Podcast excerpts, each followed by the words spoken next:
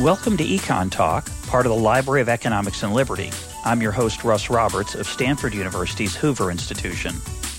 Our website is econtalk.org, where you can subscribe, comment on this podcast, and find links and other information related to today's conversation.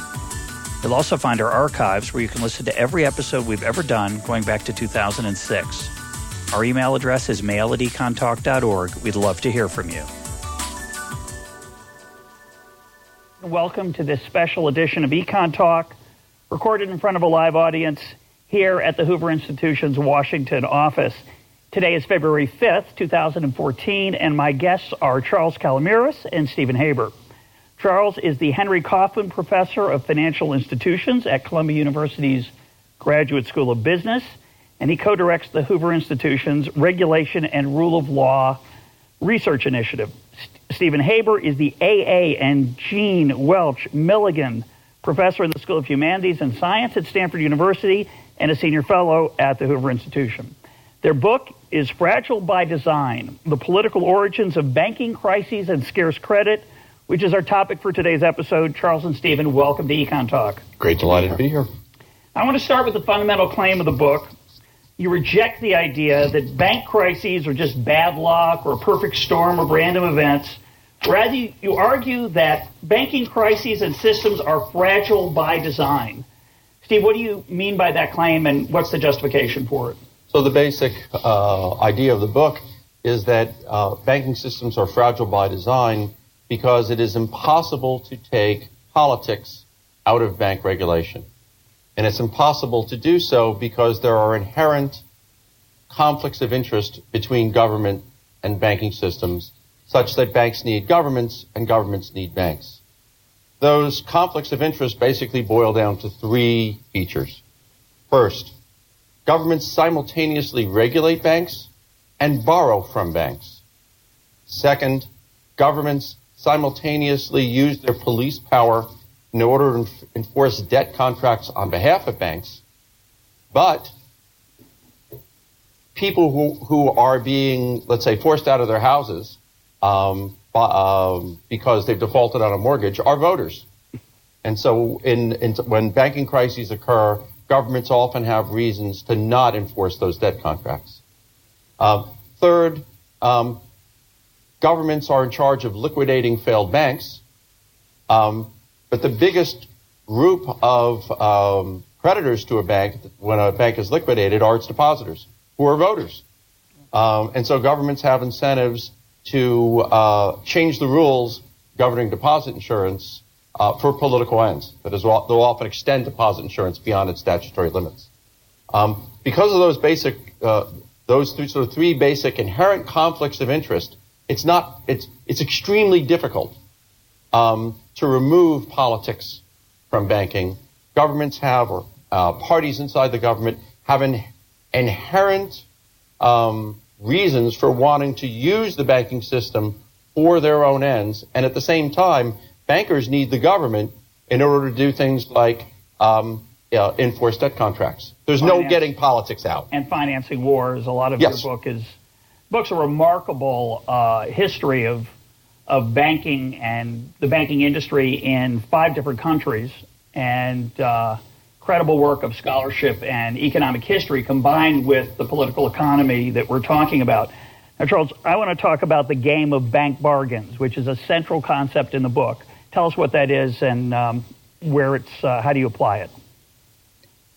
The, the game of bank bargains is a phrase that we invented to describe the fact that the outcome of the rules of the game of banking uh, reflects political alliances that are formed between always involving the parties that are in charge of the government and some other parties that ally together and form an alliance with the government to determine the rules of the game.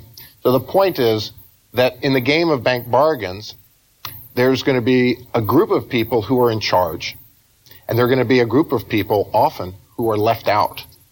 And it won't be a big surprise to you that the people who are in charge will use their power in this game to take advantage of the people who are left out. Of course, they're not a monolithic group. They're going not to at all. fighting among themselves for their share of that No, and in fact, the key, and, and this is one insight that I think is important in the book. It's a little different from the way some political scientists think about um, political struggles, where they tend to think it's struggles between political parties.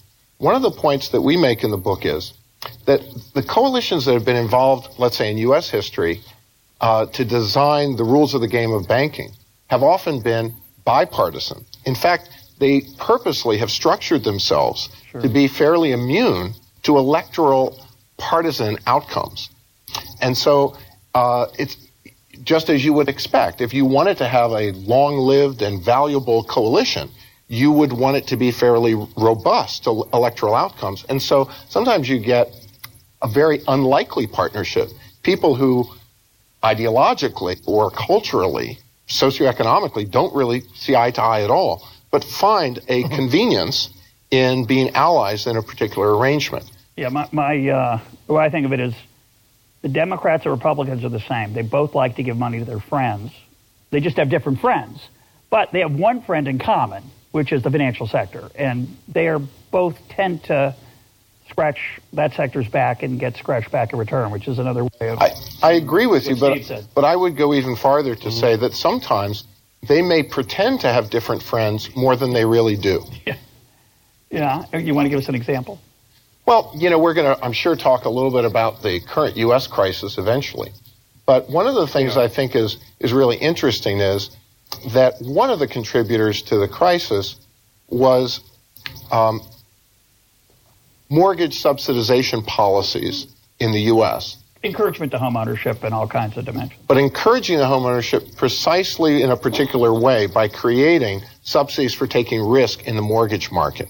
You can encourage homeownership in a lot of ways. Correct. But what's interesting is when we look at the last, let's say, 15 years or so of that policy, what we see is um, George H.W. Bush, followed by Bill Clinton, followed by George W. Bush, followed by Barack Obama. And even though you might think of those people as very different ideologically, they actually were part of a continuous uh, thread of very similar kinds of policies from the standpoint of some of the issues that we're talking about. And, you go ahead. In fact, you know, I would add to that that you know, in terms of the unlikely coalition members uh, that that sort of sit underneath these uh, bipartisan agreements. Um, in in the case of the United States, we had activist groups allied to uh, bankers that were in the process of creating mega banks through the 1990s merger movement. Um, this to the point that at Fed, Federal Reserve Board hearings about mergers, activists would show up, for example, from Acorn, and testify on behalf of the Bank of America merging with Nations Bank. Yeah. So this is not the usual roles that you would imagine an activist group taking vis-a-vis a bank merger. So you've got these very unlikely partnerships that be, precisely because they straddled partisan lines were extremely durable and it made it very hard for any uh, party to deviate from the agreement. Yeah. It's um, an interesting coalition because, as you point out, there are a lot of voters in these discussions. Those are the homeowners. There are clearly a lot of those. But in general, in democracies, large groups don't get treated particularly well. So I see it as, as my somewhat cynical, perhaps realistic take is that they were a vehicle to give cover to giving money to these much smaller and politically powerful groups, the realtors, the home builders, and the banks who financed them through the political incentives that were inherent in the system. Well, they, they got everybody who was part of that winning coalition in the game of bank bargains did quite well, thank you. Yeah. Um, so the total amount of subsidized credit that was uh, contractually agreed as a quid pro quo for those activist groups to show up at the merger hearings, which is an understatement of the amount they actually received, was almost $870 billion over the period 1992 to 2007. So that's not chump change. Now, we, we, we've, we've gotten into the weeds a little bit here, and I think we ought to maybe do a little bit of clarifying. You're talking about the Community Reinvestment Act, which we're, going to, I'm going to push back a little bit when we get to it more detail, sure. but we should just mention here that a lot of people who blame the Community Reinvestment Act for playing a role in the 2008 financial crisis uh, get challenged by saying, well, but that law was passed in 1977. But the teeth of the law really only took place in the early 1990s when it became the determinant of whether a bank can merge or not, and mm-hmm. that's when it started to have an impact. Right. how big that impact is, we'll, we'll talk about. But right. I just want to get that get mm-hmm. that straight. Let's go back in the history a little bit, mm-hmm. um, and we'll start with the United States. I wish we had a five or six hour uh, podcast. I know the authors do too, but we, we don't. don't. Uh, and I, I know you'd all like to stay for that, but um, we're going to not be able to cover all the aspects of the of the book. But let's start with the U.S. and going back into the history of the United States. Uh, you talk about the 19th century uh, as a particular era of banking in the United States.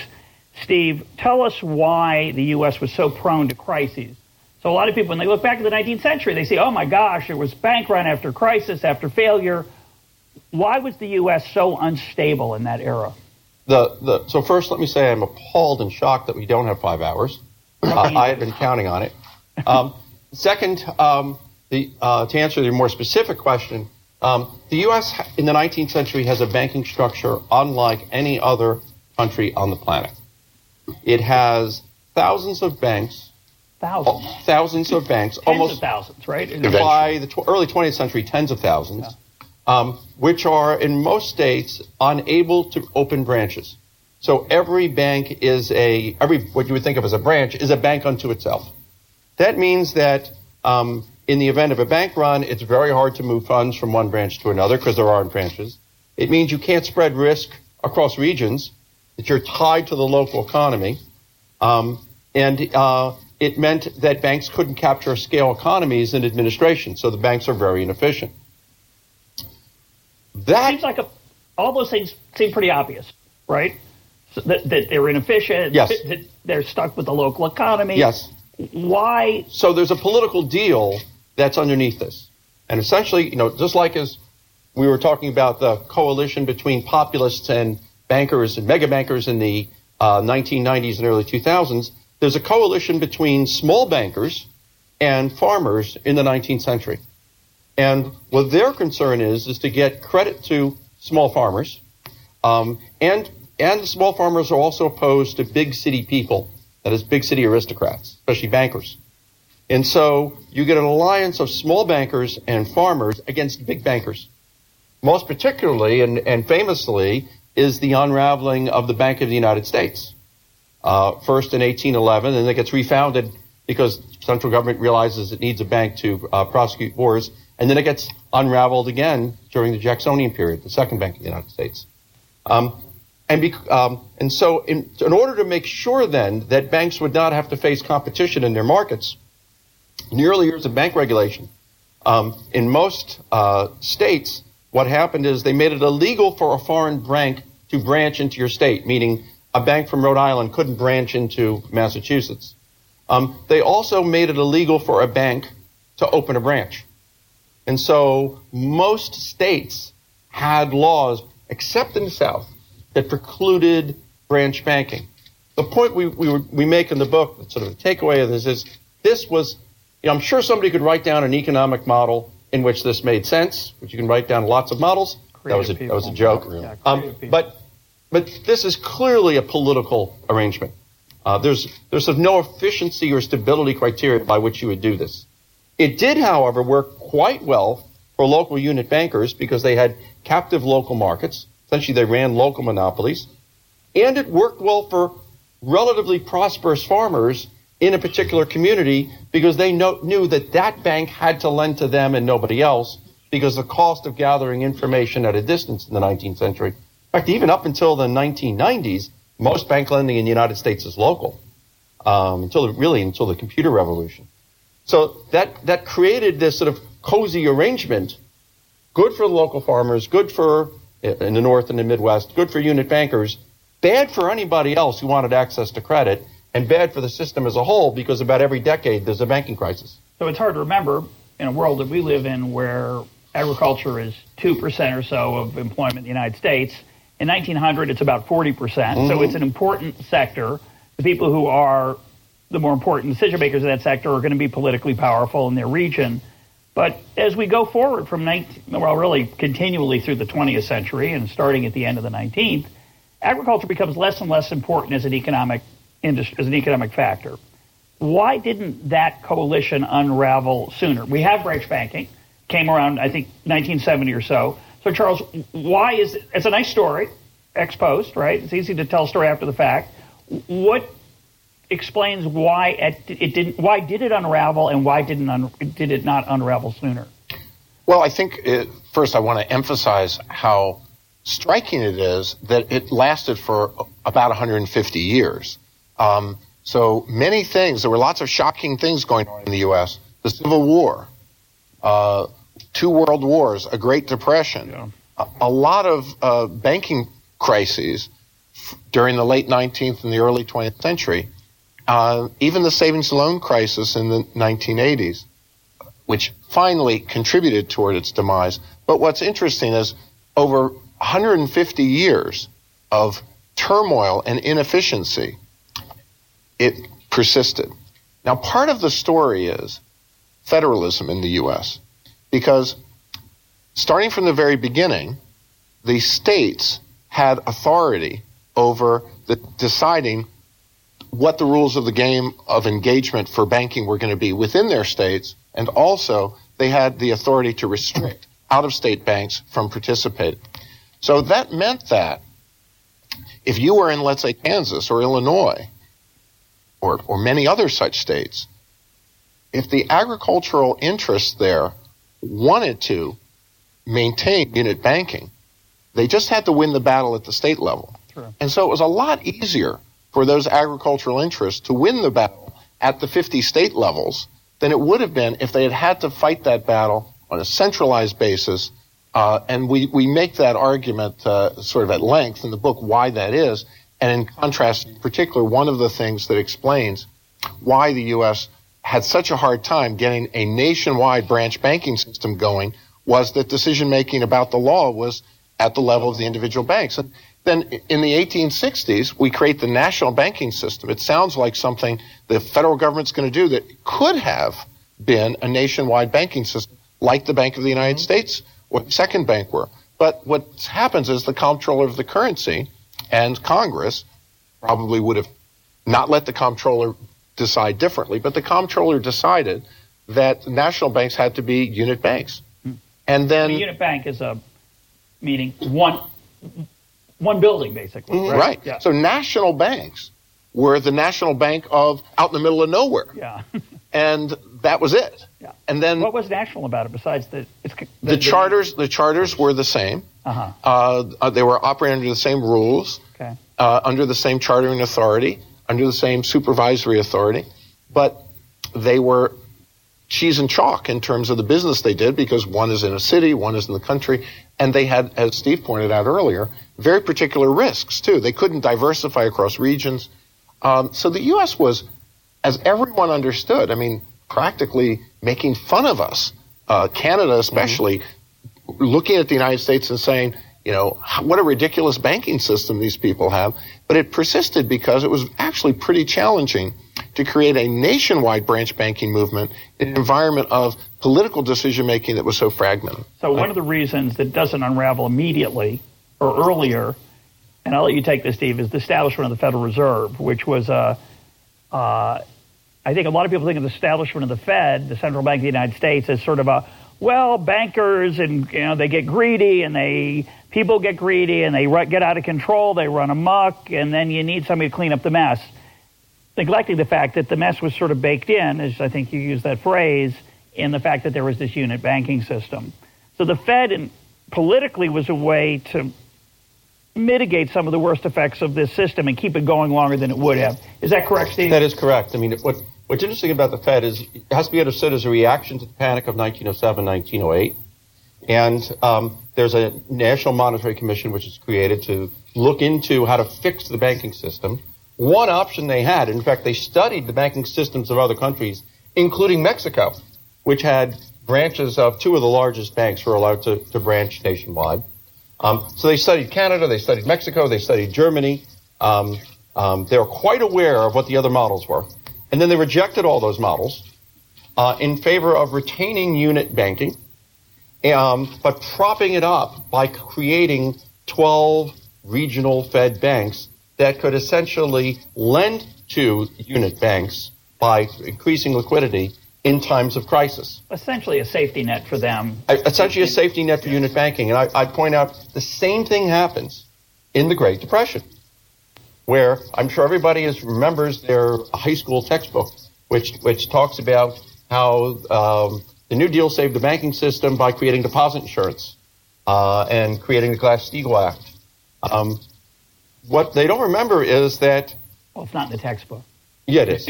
I, actually, I helped my st- daughter study for the AP US it, it, history test. It was actually in there. Did you do well on that exam, by the way? I got a four. I did not. I, when my daughter took the AP history exam, I panicked because I thought I'm, I'm getting a two here and I'm, I'm going to hurt her chances. I, I, had a different perspective. Than, uh, yeah, no, I usually did bad at English classes, so uh-huh. if I'd help my daughter write a paper for her English course, she'd get a B minus. Yeah. So my daughter's decided my father doesn't know how to write. She's probably right. Um, in any case, in the in the Great Depression, um, not only did my my sort of forebears also get B's in English, but um, the uh, the response was again to prop up the unit banking system. Yeah. Um, should have ended it. Realistically, yes. it could, have history could have turned out very differently because said this system was incredibly messed up. We had thousands of banks fail. We need a different system. And instead, they said, "Let's choose. Let's move this lever." And yeah, in, in order to prevent the consolidation of banks, which is what would have happened in right. the absence yeah. Of, for example, deposit insurance and Regulation Q, which made it illegal to pay interest on checking accounts and capped the interest rates that could be paid on savings accounts. This was all done to discourage banks from competing with one another and done to discourage people from moving their savings from one bank uh, to another. Um, it, and what I want to drive across here is, again, it was a, coming back to something Charlie said, there's a, the coalition of agrarian populists and unit bankers is what drives that decision. FDR was against deposit insurance. Yeah.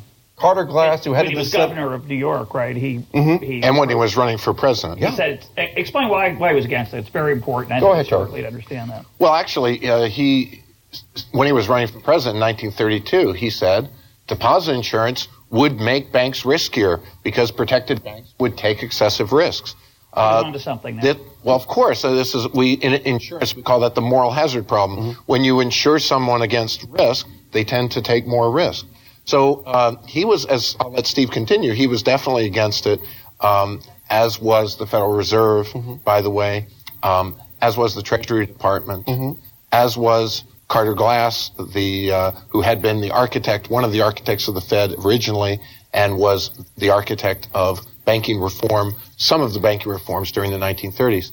Um, but uh, maybe I'll let Steve carry on. But mm-hmm. someone was in favor of it. Yeah. Yeah. And so the someone is uh, Henry Steagall, who's a congressman from Alabama and who's chairing the House Banking Committee, and he is determined to protect the unit bankers. And he rams deposit insurance through um, at the last minute. And it's what's interesting about it is um, it's put in place as was as a temporary measure that was only supposed to affect uh, very small deposits, and then a few years later, it's log rolled and made far more expansive. Um, Do we know anything about his personal life?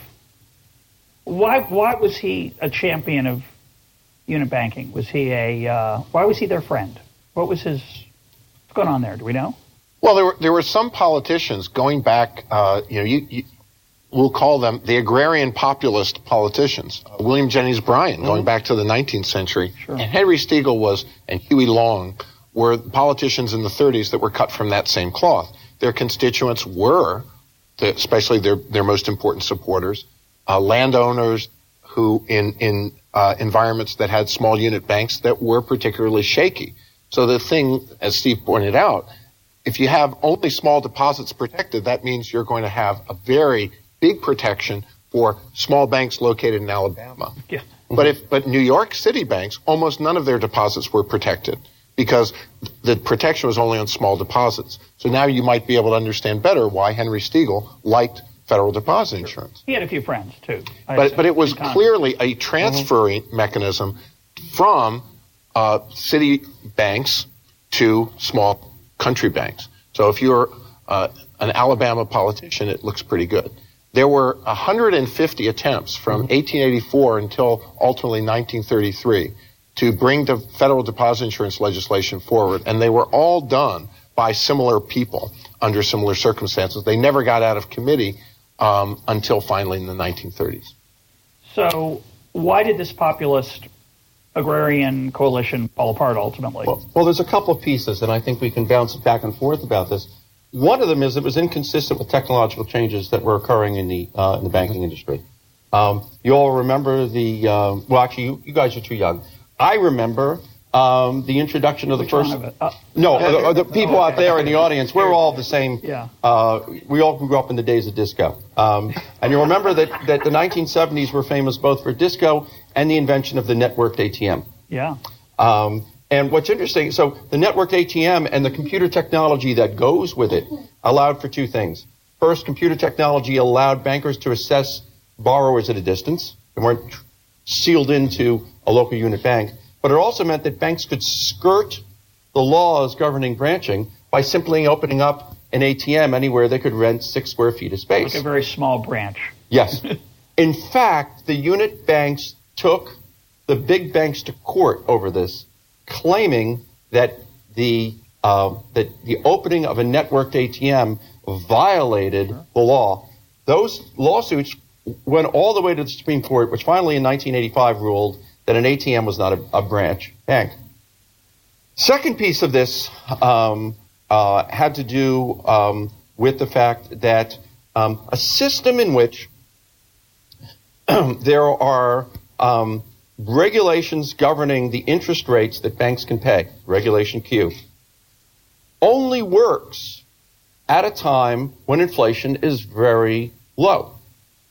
And so, certainly in the 1950s and the early 1960s, the U.S. is characterized by quite low inflation. Beginning in the later 1960s and especially through the 1970s, um, the government is running, big, starting to run big deficits to fi- simultaneously prosecute the war on poverty and the war in Vietnam. As inflation climbs up, interest rates paid on bank deposits become strongly negative. Um, even postmodern English professors understand that under those circumstances, you should take your money out of a bank and move it into another vehicle. Um, and um, and so you see the uh, deposits leaving the banking system in mass, going into money market mutual funds and the, and the like. Uh, the third part of this, um, and which put banks in great difficulty because Yes. they now didn't have the flow of funds Right. they needed to pay off the promises they'd already made. Right. Yeah. This precipitates something that Charlie's written quite a lot about, which is the savings and loan crisis of the 80s, which is the death knell of the of the unit bank.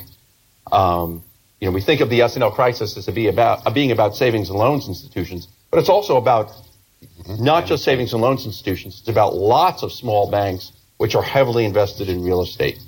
Um, and the, both the technological changes and the pressures that are put on the banks by virtue of the fact that they're competing in a very difficult environment and now having to take big, big risks, it precipitates.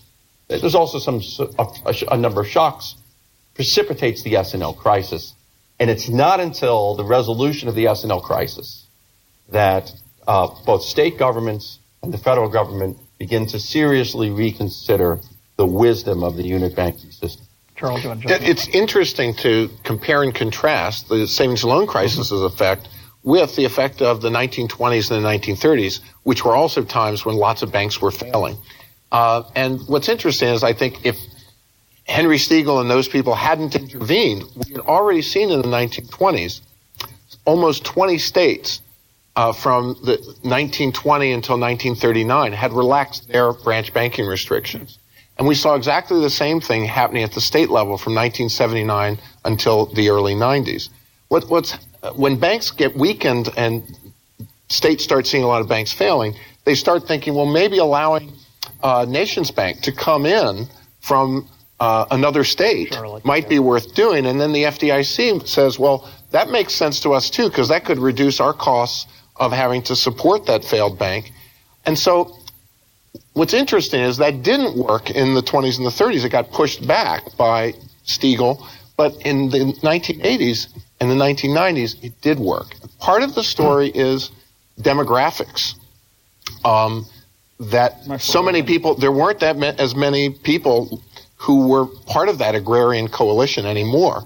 Uh, part of the story Steve mentioned was the ATMs uh, and th- that Supreme Court decision. I think there we could go into a lot of other elements, but one very important element was that uh, the U.S. banks at this point internationally, we're getting globalization's beginning, globalization of finance, and the U.S. banks are losing market share in the 80s, not just outside the United States in international banking, but even within the United States. We're starting to see major entry. You, you may not remember this that happened, but in the early 80s, Japanese banks, German banks, uh, British banks are entering the U.S. And it's starting to look like uh, we're really going to become a bit player in the global drama of banking. And Alan Greenspan articulates this problem. And I think that many people are realizing that the U.S., if it wants to continue to be a global player, has to get serious about creating an efficient banking system. All these pieces are kind of coming together at the same time and finally pushing us to a different outcome, which now, of course, is irreversible because we have the federal law in 1994 um, and branch banking is, is once it happens, you you can't put the genie back in the bottle. So let's move north and let's go to Canada and tell us why how different Canada's experience is from the United States and why that is the case.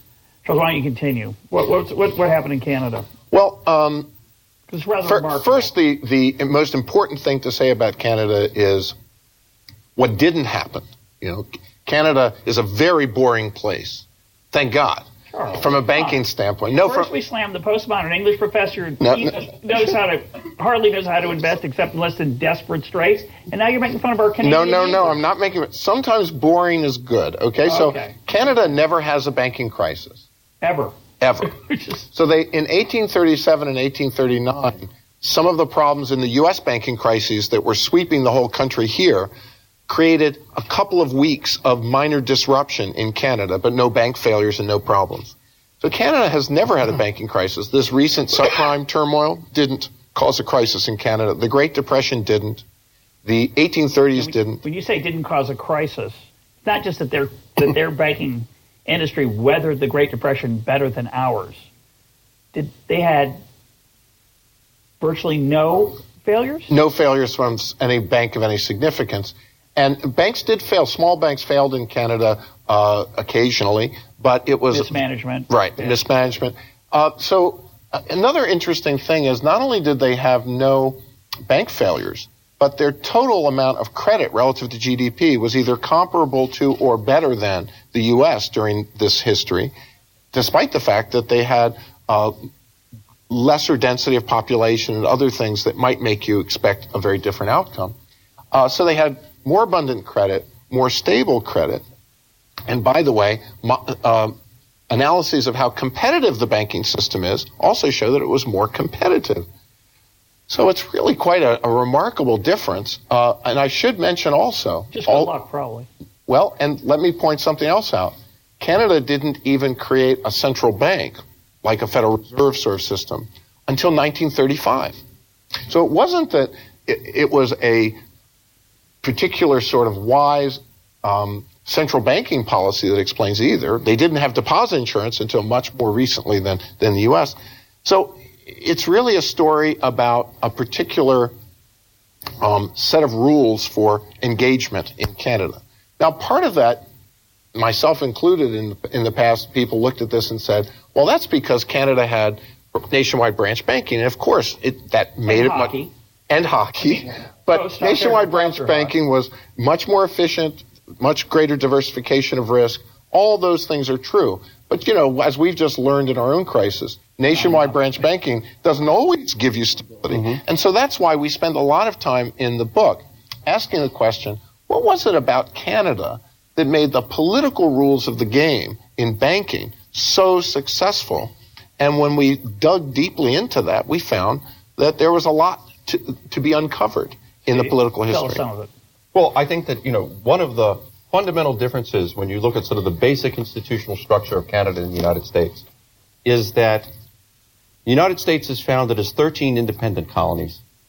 Um, nobody imagines anything other than 13 sovereign states which will be brought together in some kind of a union. And the, and the debate in the 19th, the 18th and 19th century is how strong the central government will be. Um, in Canada, um, there's a basic geographical dis- difference. All 13 colonies in the United States faced the seaboard, and so any one of them could trade directly with England. In Canada, the best agricultural lands and the timber resources are in the center of the country, in what's present day Ontario.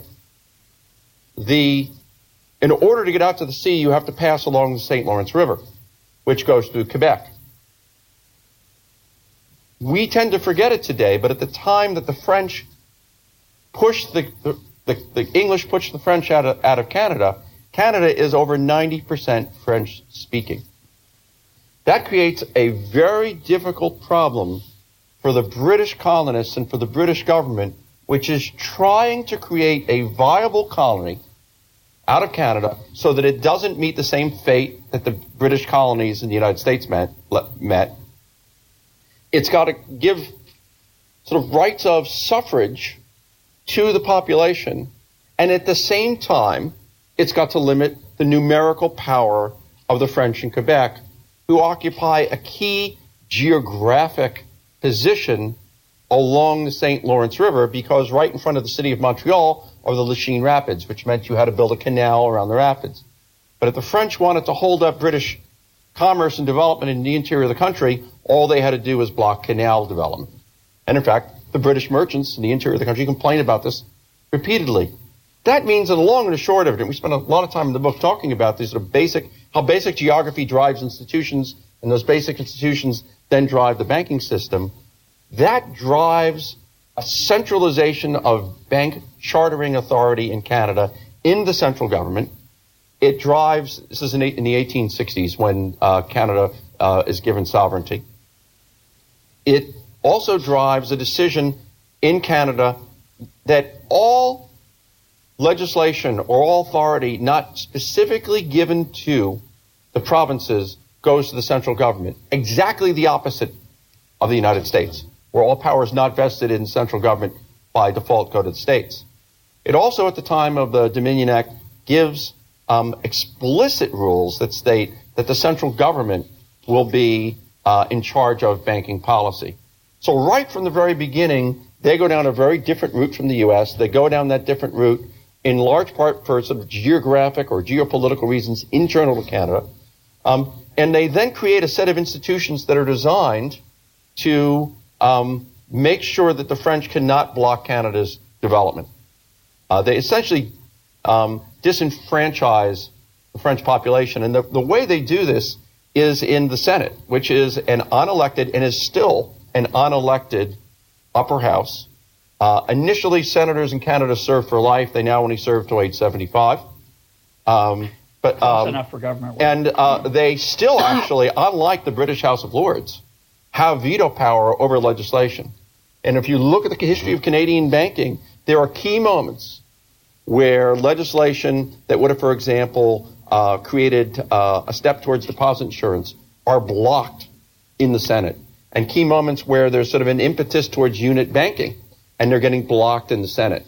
In fact, every one of the sort of populist waves mm-hmm. that's happening in the U.S., where banking issues are being brought to the fore, they're happening in, in parallel in Canada. The difference is that those groups lose in Canada because they can't cobble together enough political support within that centralized and sort of blocked uh, political arrangement, but they win in the U.S. And that's that's what's so interesting. So this to me is, is one of the key insights of this book and this this whole approach, which economists have a I think a tendency to to see finances. They see many things. It's, essentially, it, it's just um, it's a mathematical problem. It's an engineering problem. You just have to figure out what the right incentives are. We just have to fix it, and they tend to ignore the political side. So if you heard this story, if you're thinking about, well, United States has all these crises, bank runs, failures, disasters. Canada has this fabulous run of great success.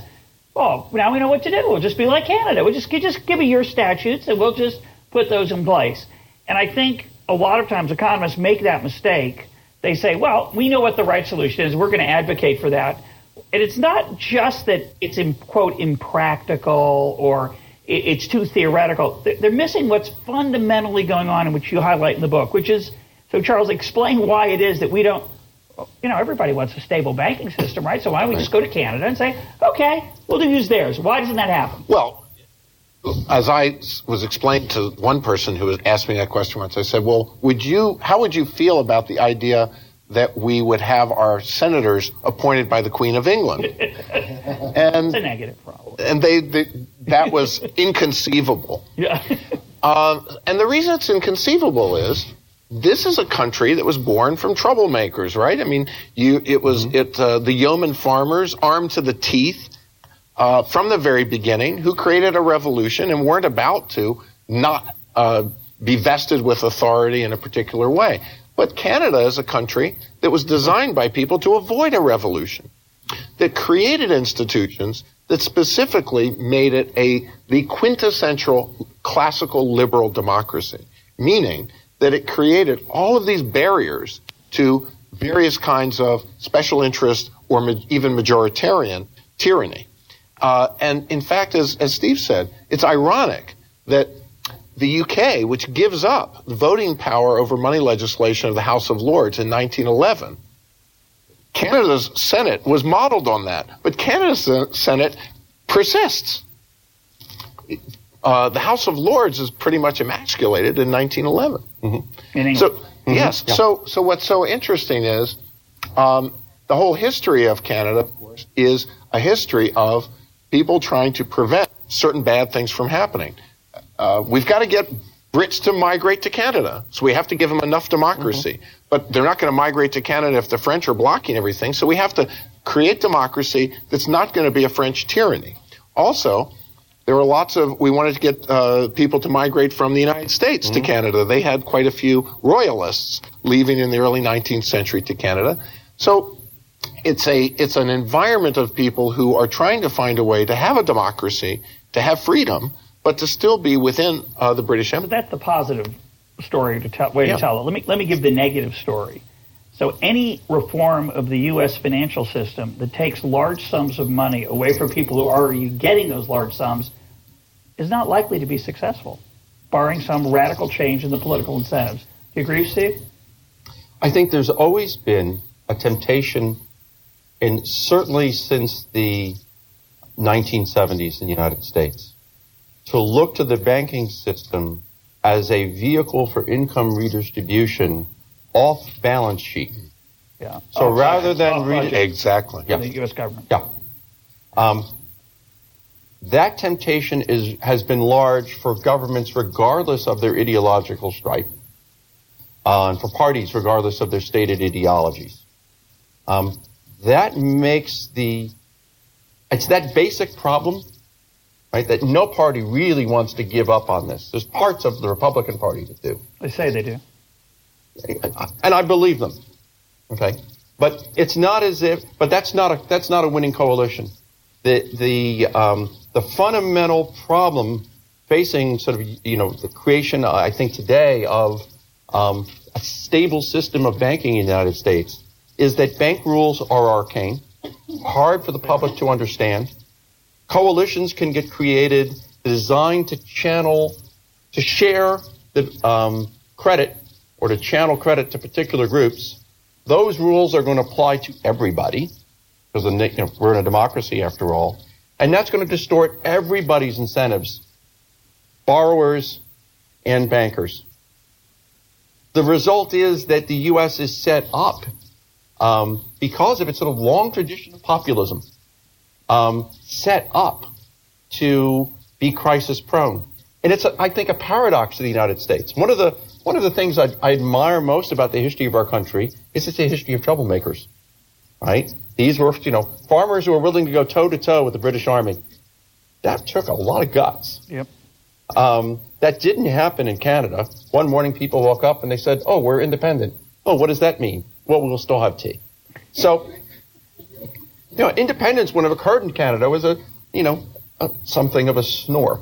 Um, you know, they celebrate the fact that they beat us in the War of 1812, uh, not their independence from England, right? Um, that means that in the U.S., precisely because we have this sort of paradoxical history of populism, which we simultaneously admire, but which generates this sort of um, uh, use of the banking system for redistributive purposes, um, that creates this this sort of urge by politicians to redistribute rather through rather than using the fiscal system, using the banking system.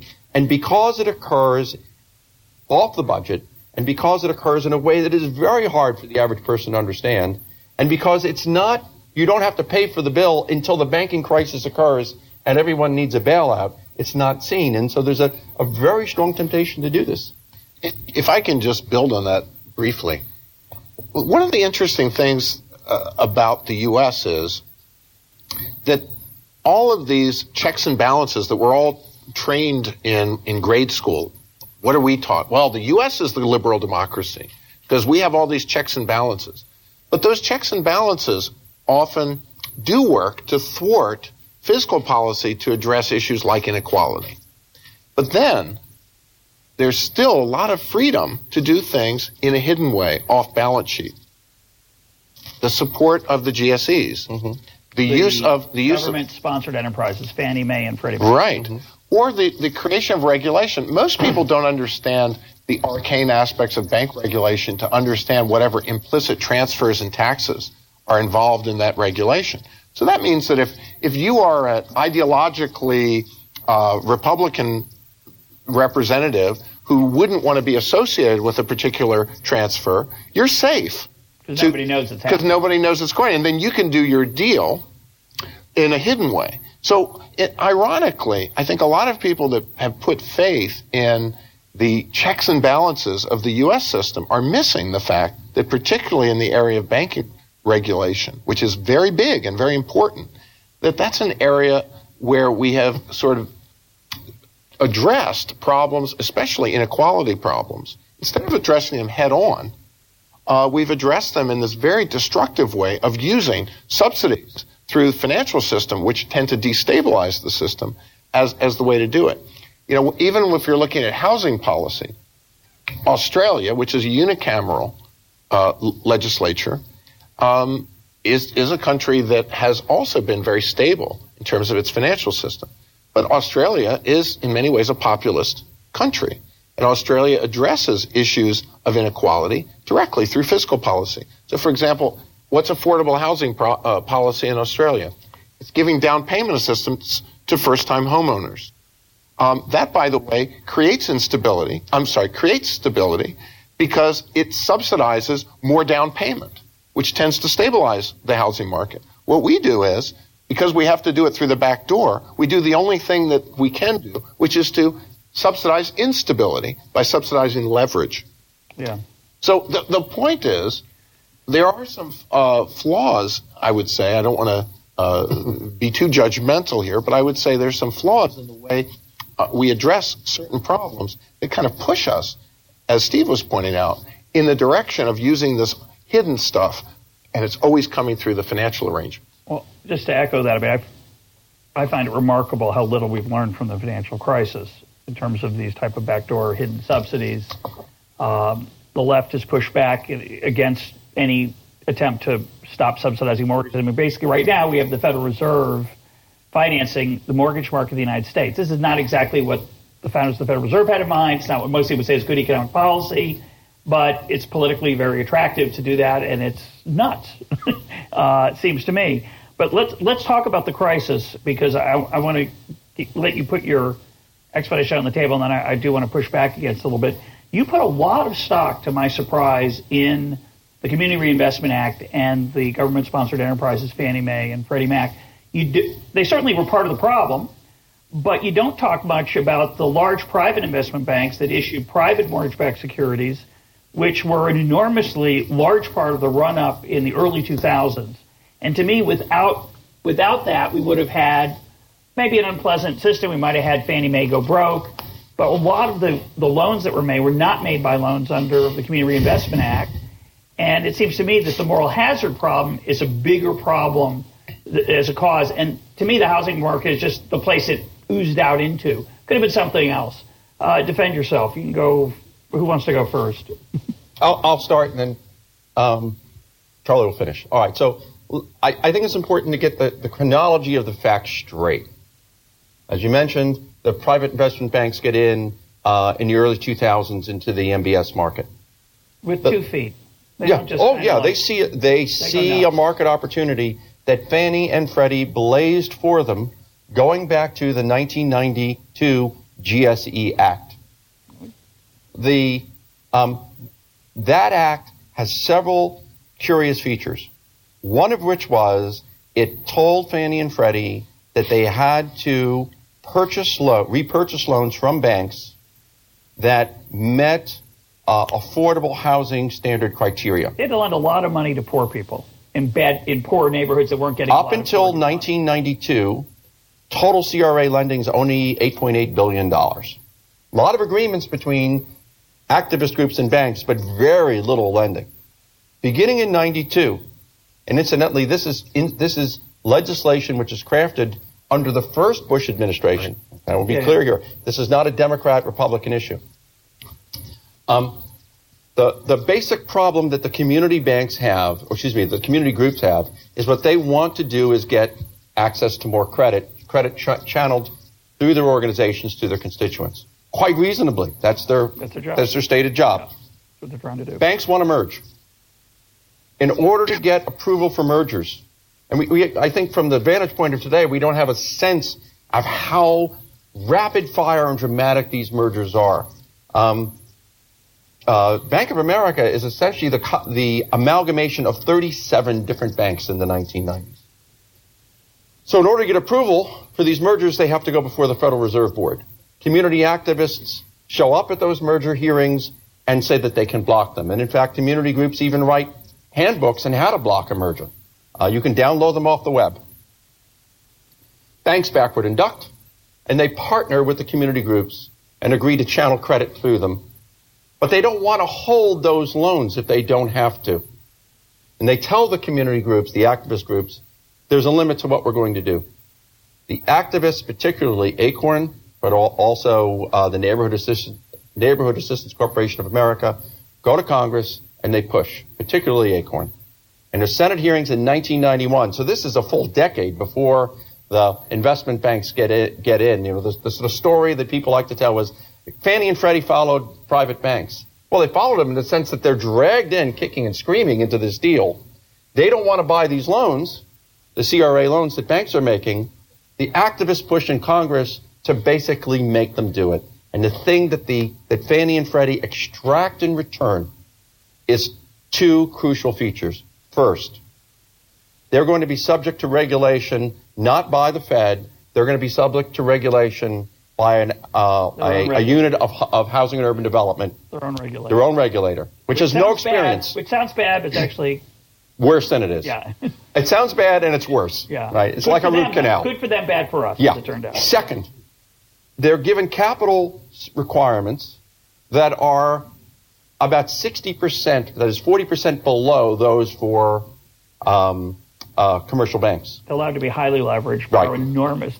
That means that Fannie and Freddie can get into the following business. You're a private bank, you're a, a commercial bank, you sell me a loan. You had to put $4 in capital behind that loan while you held it as a prudential reserve.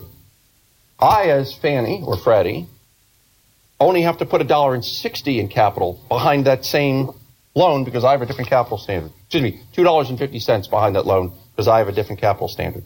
If I now create a mortgage-backed security out of a bunch of these loans that you sold me, Charlie sold me, and others have sold me, and and put a guarantee on it, which I have to charge uh, uh, 45 cents per hundred dollars for, I can now create a mortgage-backed security, essentially now being backed by a dollar sixty in, in capital against the mortgage-backed security plus the 45 cents for two dollars and five cents, and then sell it back to you. This creates tremendous incentive for me as, or, uh, uh, as a government GSE to be in the business of buying your bad loans and selling them back. Understand. So now I want it. So the banks only lead Fannie and Freddie in to the extent that the, that it's in their interest that Fannie and Freddie get into this business. Fannie and Freddie extract concessions. Later on, once this process is well underway, and once mortgage standards have been written, once this sort of basic game has been organized, that's when the investment banks get into the game. It is no accident that when the crisis occurred, well over half and perhaps as much of two thirds of all the toxic assets are sitting inside Fannie and Freddie. I don't know if that number is true. I know there's some controversy about it. Uh, the fact is, though, a lot of it's sitting inside mm-hmm. Privately run, not subject to the Community Reinvestment Act, privately invested in, highly leveraged investment banks like Bear Stearns and Lehman Brothers, and some of it's even held by J.P. Morgan and Goldman. And people treat like they were just they were they stood aside. They didn't stay aside, stand aside. They also were doing. They didn't do it as much. They were a little more cautious, but hundreds of billions of dollars of, of mortgage-backed securities were packaged. Uh, they all had their own lending arms. They had their own uh, originators. So, Charles, how do you explain their? Um, let me let me ask a different way. Okay, so Fannie and Freddie could have gone broke because they made a lot of bad loans under the this political pressure you're talking about, which I think is true and there would have been a, some. It would have been expensive, but to get a collapse of the shadow banking system took something else. It seems to me. Don't you agree? Oh, well, uh, there are really two different issues here. One of them is your first. Your first question was, weren't there a lot of private players using their own money? These investment banks and Citigroup. Well, not their own money. Well, their stockholders' money. Yeah, kind of. And the taxpayers' money, yeah, both. Implicitly. Were, not yeah. they also making some decisions here? So yeah. let's let, uh, let, so that's one question. I want to turn to that. Then there's a second question. We got about five more minutes, so yeah. let's. Well, I can I can do it pretty fast. So the key thing to recognize is that Fannie Mae and Freddie Mac were the 800 pound gorilla in the mortgage market, and they were giving effectively what people regarded as a pretty good put option. In other words, they were the secondary market where mortgage backed securities and mortgages could be dumped. They were, it, this was especially important if you talk to people in the industry for explaining why uh, there were so many violations of the various limitations on the portfolios that were being structured because as long as Fannie and Freddie were willing to give it a wink and a nod, it really didn't matter mm-hmm. what the rules were because you knew you could you could sell these securities. The thing that people didn't really know was the total aggregate amount of crappy stuff that was being originated. And the reason that they didn't know it was because there was no correct aggregation going on that you could really turn to and figure it out. Only after we started seeing the default experiences in some of the categories of mortgages did we realize that they were effectively subprime quality. And the reason was because of the, starting in 2004, the, the rise of the so-called Alt-A, uh, non-documented mortgages. And we didn't really know how severe those risks were until we saw it starting in 2007. So, so people were actually very convinced that this, and that put option would have been good if there had only been half a trillion of these crappy mortgages. In fact, though, as we know from the SEC's settlement, with Fannie and Freddie. They were holding two trillion of those mortgages.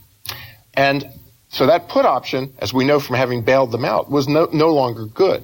So uh, I think a lot of the explanation for why private parties were willing to engage in this was they didn't realize that that put option was going to disappear.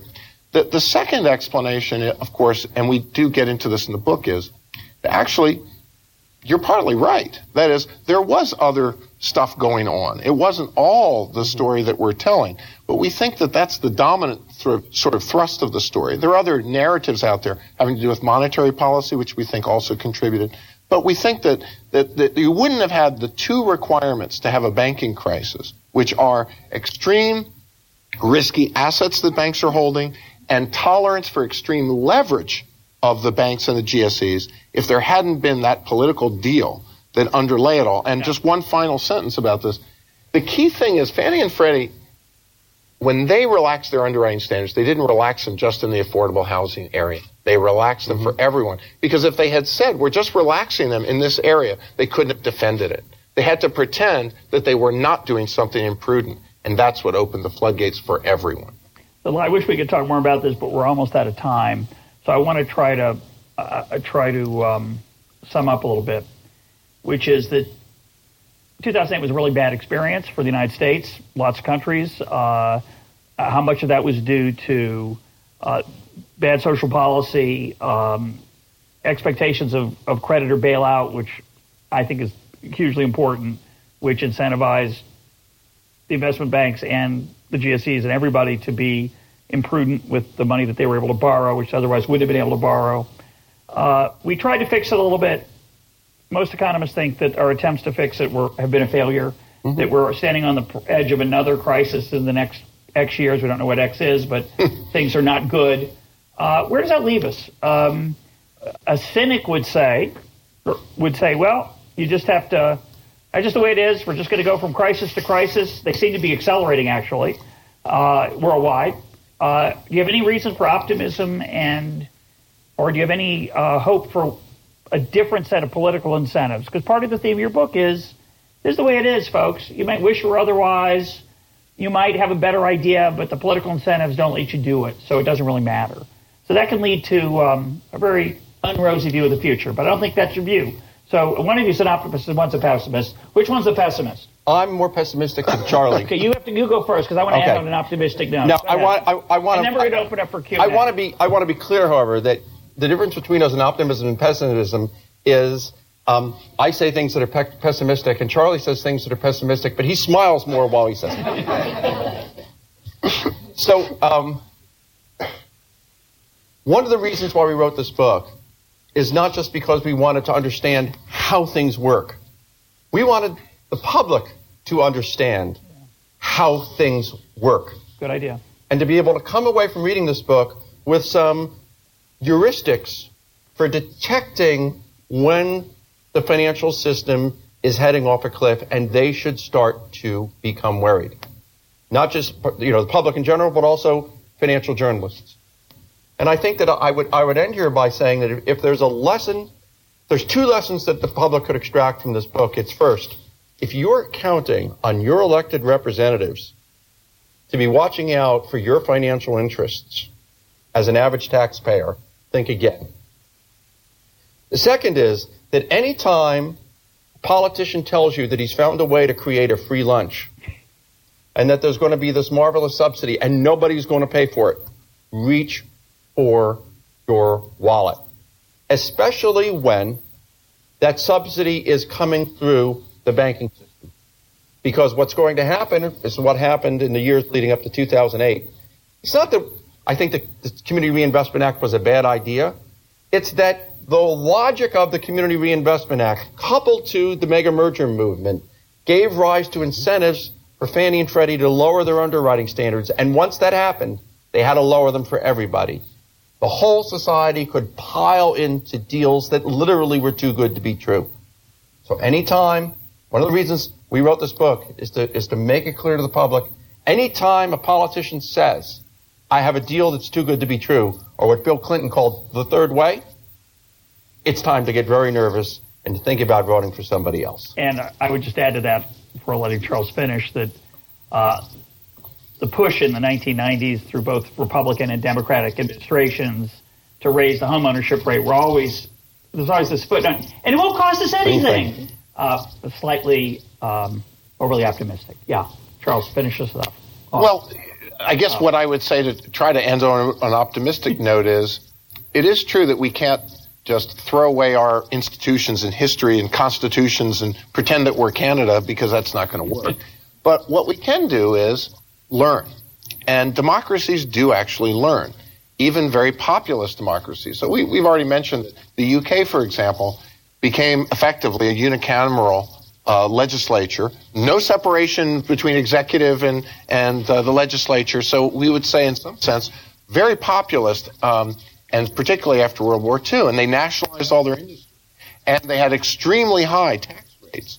Um, but that created some pressures on the economy. And in the 1970s and the 1980s, we saw extremely high inflation, very low growth, and guess what? It was unpopular. The rise of Margaret Thatcher was not just about Margaret Thatcher's leadership, it was about the fact that the median voter in that populist country yeah. was sick of it. And it's a, an interesting testament that the changes that were wrought under Thatcher have persisted and now are part of the mainstream status quo being endorsed by Miliband and others. Yeah. So it, I think the key thing is we're, we're, we're optimistic in the sense that we're spending a lot of effort hoping that the education of the people uh, eventually leads to some sort of positive response. It's very hard in finance because it's very arcane. It's very difficult. It's all too easy for politicians to give you the flim flam. But um, let's be optimistic. Why not? and more educated readers, after they read your book, will be less susceptible to the flim flam. My guests today have been Charles Calomiris and Steve Haber. Gentlemen, thanks for being part of Econ Talk. Thank you for Thank having you. us. Okay, we're going to open up to Q&A, uh, and then we're going to have a little food and drink. Uh, uh, please, when you're um, called on, identify yourself by uh, name if you could. Uh, down here in the front. And use the microphone if you could. Okay, I'm Arnold Kling. Um, I'm trying to figure sort of what makes Canada's banks stable, and the thing that comes to mind is charter value. That the you, you only have five of them, and you know they're profitable, and so they don't want to lose their charter, and maybe that stabilizes things. Uh, first, of all, I wonder if that you know if, if you agree with that, and secondly, if you do.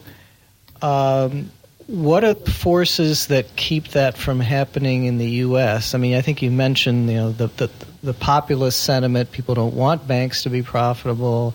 The government wanting to use banks, um, you know, for redistribution purposes. Is there a way that should we be trying to head toward a system where banks have valuable charters? Um, and if so, how could we head that way? Can I, I take a first stab at it? So, first of all, I want to be very clear here. Um, banks have charter value because for two reasons. One is because they run a business very well, and the other is because they are endowed with some monopoly, non-competitive rights. In the case of Canada, there's a lot of evidence that the second is not true and has not been true, despite the small number of large banks. By the way, of course, there are thousands of banks in, in Canada, but there are only five that are very big. But if you, the literature on competition among the banks has uniformly found that the banks are extremely competitive. But there is an element of importance to what is being limited in the chartering in Canada, and that is the exclusion of the Yankees. That is a very important part, we believe, of the political bargain, and we we aren't the first ones to have pointed this out, because you look at it this way. The, first, the Canadian Banking Act is remade every five years, and the bank's charters expire every five years. Banks are on a fairly short leash in Canada in that sense. Also, part of the, the banking law effectively excludes U.S. banks and other foreign banks from competing on equal footing with the Canadian banks. So we think that, that that is a system that's very conducive to the banks also behaving well in the eyes of the regulator. And so long as the regulator is acting in the public interest, which it has consistently in Canada, that's also helping things. So I actually think that the exclusion, charter exclusion that really matters in Canada is not one that's creating monopoly rents within the domestic system, but one that's creating a vested interest of the Canadian banks in not messing up their deal to exclude the Americans. Any way to create some kind of charter value in the U.S., or you don't think that's a approach you would? Well, I think the, you know, so I, I have a, a recent paper on looking at charter values of U.S. banks, and most of it is dictated by whether they know how to run certain businesses better than other banks. There's, there's not really a lot of monopoly rent to be allocated. Uh, it's really about uh, being able to do your business relatively uh, in certain areas better than, than other banks. Another question? Yeah. Hi, Benjamin Kay. So, my question is so financial crises can be optimal in the sense that uh, perhaps the cost of stopping them is more uh, destroys real prevents real projects from being uh, funded positive npv projects from being funded and so uh, one thing that was not in the discussion uh, from the last hour was basically what, if any, price in terms of the efficient allocation of capital does Canada pay uh, for the for for the decisions that they make in the industrial organization of their banking industry? Good question. So you, it's an interesting question, and it creates a sort of technical problem because you have to be able to sort of model what Canada would look like if it had more expansive banking policies and therefore had sort of more volatility in credit. we can't observe that Canada. We can observe the Canada that does exist. And what has always struck me about Canada, that's an ex- exaggeration. Um, it hasn't always struck me about Canada. It struck me uh, about Canada from the time I realized as a New Yorker that it was actually a separate country. Um, what has struck me about Canada is the fact that this is a country with a very small swath of land that you can actually grow anything on. You get 100 miles north of the border, and, it, and it, it's too cold to grow anything. There are pockets of natural resources. Except hockey players. Except hockey players, right. Pockets of natural resources sprinkled here and there, separated by vast differences, uh, vast distances. Nevertheless, Canada is a country with a tremendously high GDP by, the, by world standards. And in fact, has accomplished that even though it's a primary, mostly a primary product producer, which means it's subject to big fluctuations in its terms of trade. A lot of it, I think, is due to the stability of the Canadian financial system. Um, so I'm, I would be hard pressed to make an argument that Canada could have done better had it had the U.S. financial system, which would have created much more volatility. Um, they've done remarkably well given the resource base they have. Just to give you a sense of this, the state of Iowa has more farmland suitable for growing corn and wheat than the entire country of Canada. Right? This is so it's really remarkable what they've done given the constraints they have. I want to just follow up with that question now because I think it raises an important point that I wanted us to get to, which we didn't get to earlier, which is we have this obsession with never having any kind of crisis. And I think the right analogy is, is the forest fire analogy. So forest fires are unpleasant. They're awful. Things die. It's not good. You can, your house can burn down. You can, you can be killed. So there's a natural tendency to say forest fires are bad. We won't have any. When you do that, what happens is, is that the kindling and tinder and other stuff, undergrowth, builds up to such an extent because there's never a forest fire that when a fire eventually comes a fire that you can't put out. And it's so much worse than having a lot of little fires. And that's what we've done, I feel, with our financial system we've tried to find the we publicly say we're trying to find the perfect way to keep there from being any crises or distress, and as a result, it works really well until it doesn't, and then we have the Yellowstone fire, which is a, a, a you know an unbearable, unpleasant, uh, high cost situation, and I think that's uh, Arnold Kling asked the first question and says it the right way. We should have a system. Can't say as well as Arnold, but we should have a system that that uh, when it breaks, we can cope with it rather than one that never breaks. One that never breaks can't happen, but we have this ideal that that's going to happen, and it's a mistake. Any other questions? Yeah. Patrick Kennedy. Uh, so, one of the themes I take it from the earlier part of the book is that federalism is not always function as a check and balance the way we think of it, and that it prevents bad policies, but that sometimes it enables just other types of bad policies. And my question is do you think that's uh, unique to finance, or as the country is debating kind of continually national government versus states' rights types of issues and healthcare and everything else, uh, is that unique to finance, or do you think this is a uh, you know more generalizable issue? It, it's a great question. Um, I think that it's not unique to finance, but I think it, it may be somewhat related to how complex the issues are in the particular area. Um, so it's interesting to me that um, one thing that we also discovered was that monetary policy in Canada has also been better than the United States. Um, in terms of the inflation of the 1960s and 70s, its level and its volatility, Canada also managed to have a better experience there. I think in trade policy, you could also point to uh, superior outcomes in Canada relative to the U.S.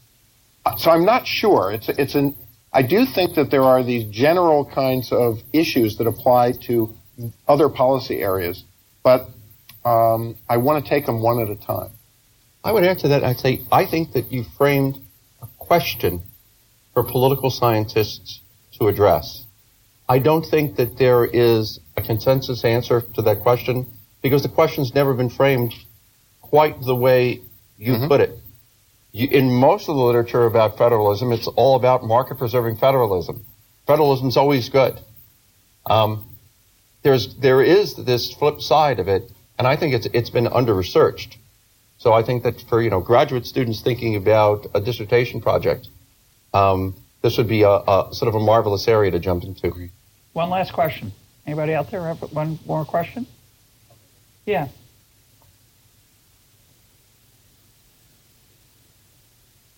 Tod Lindberg. So, uh, when my European friends and interlocutors say this whole global economy mess is the fault of the United States of America, um, what is the short uh, answer to uh, to that accusation? No, they have their own mess. well, I, I think you wanted a short answer. well, the short and true. The the view that this is that that came out of this sort of boomerang thinking that everything kind of is traceable to the U.S. subprime crisis, I think is obviously wrong, um, and that the European problems have been brewing on their own for quite quite some time. But I think there is some truth to the idea that the U.S. has done more than its share to destabilize uh, global finances over the last couple of decades. And on that cheerful note, we'll adjourn. I want to thank our, our panelists here, our authors.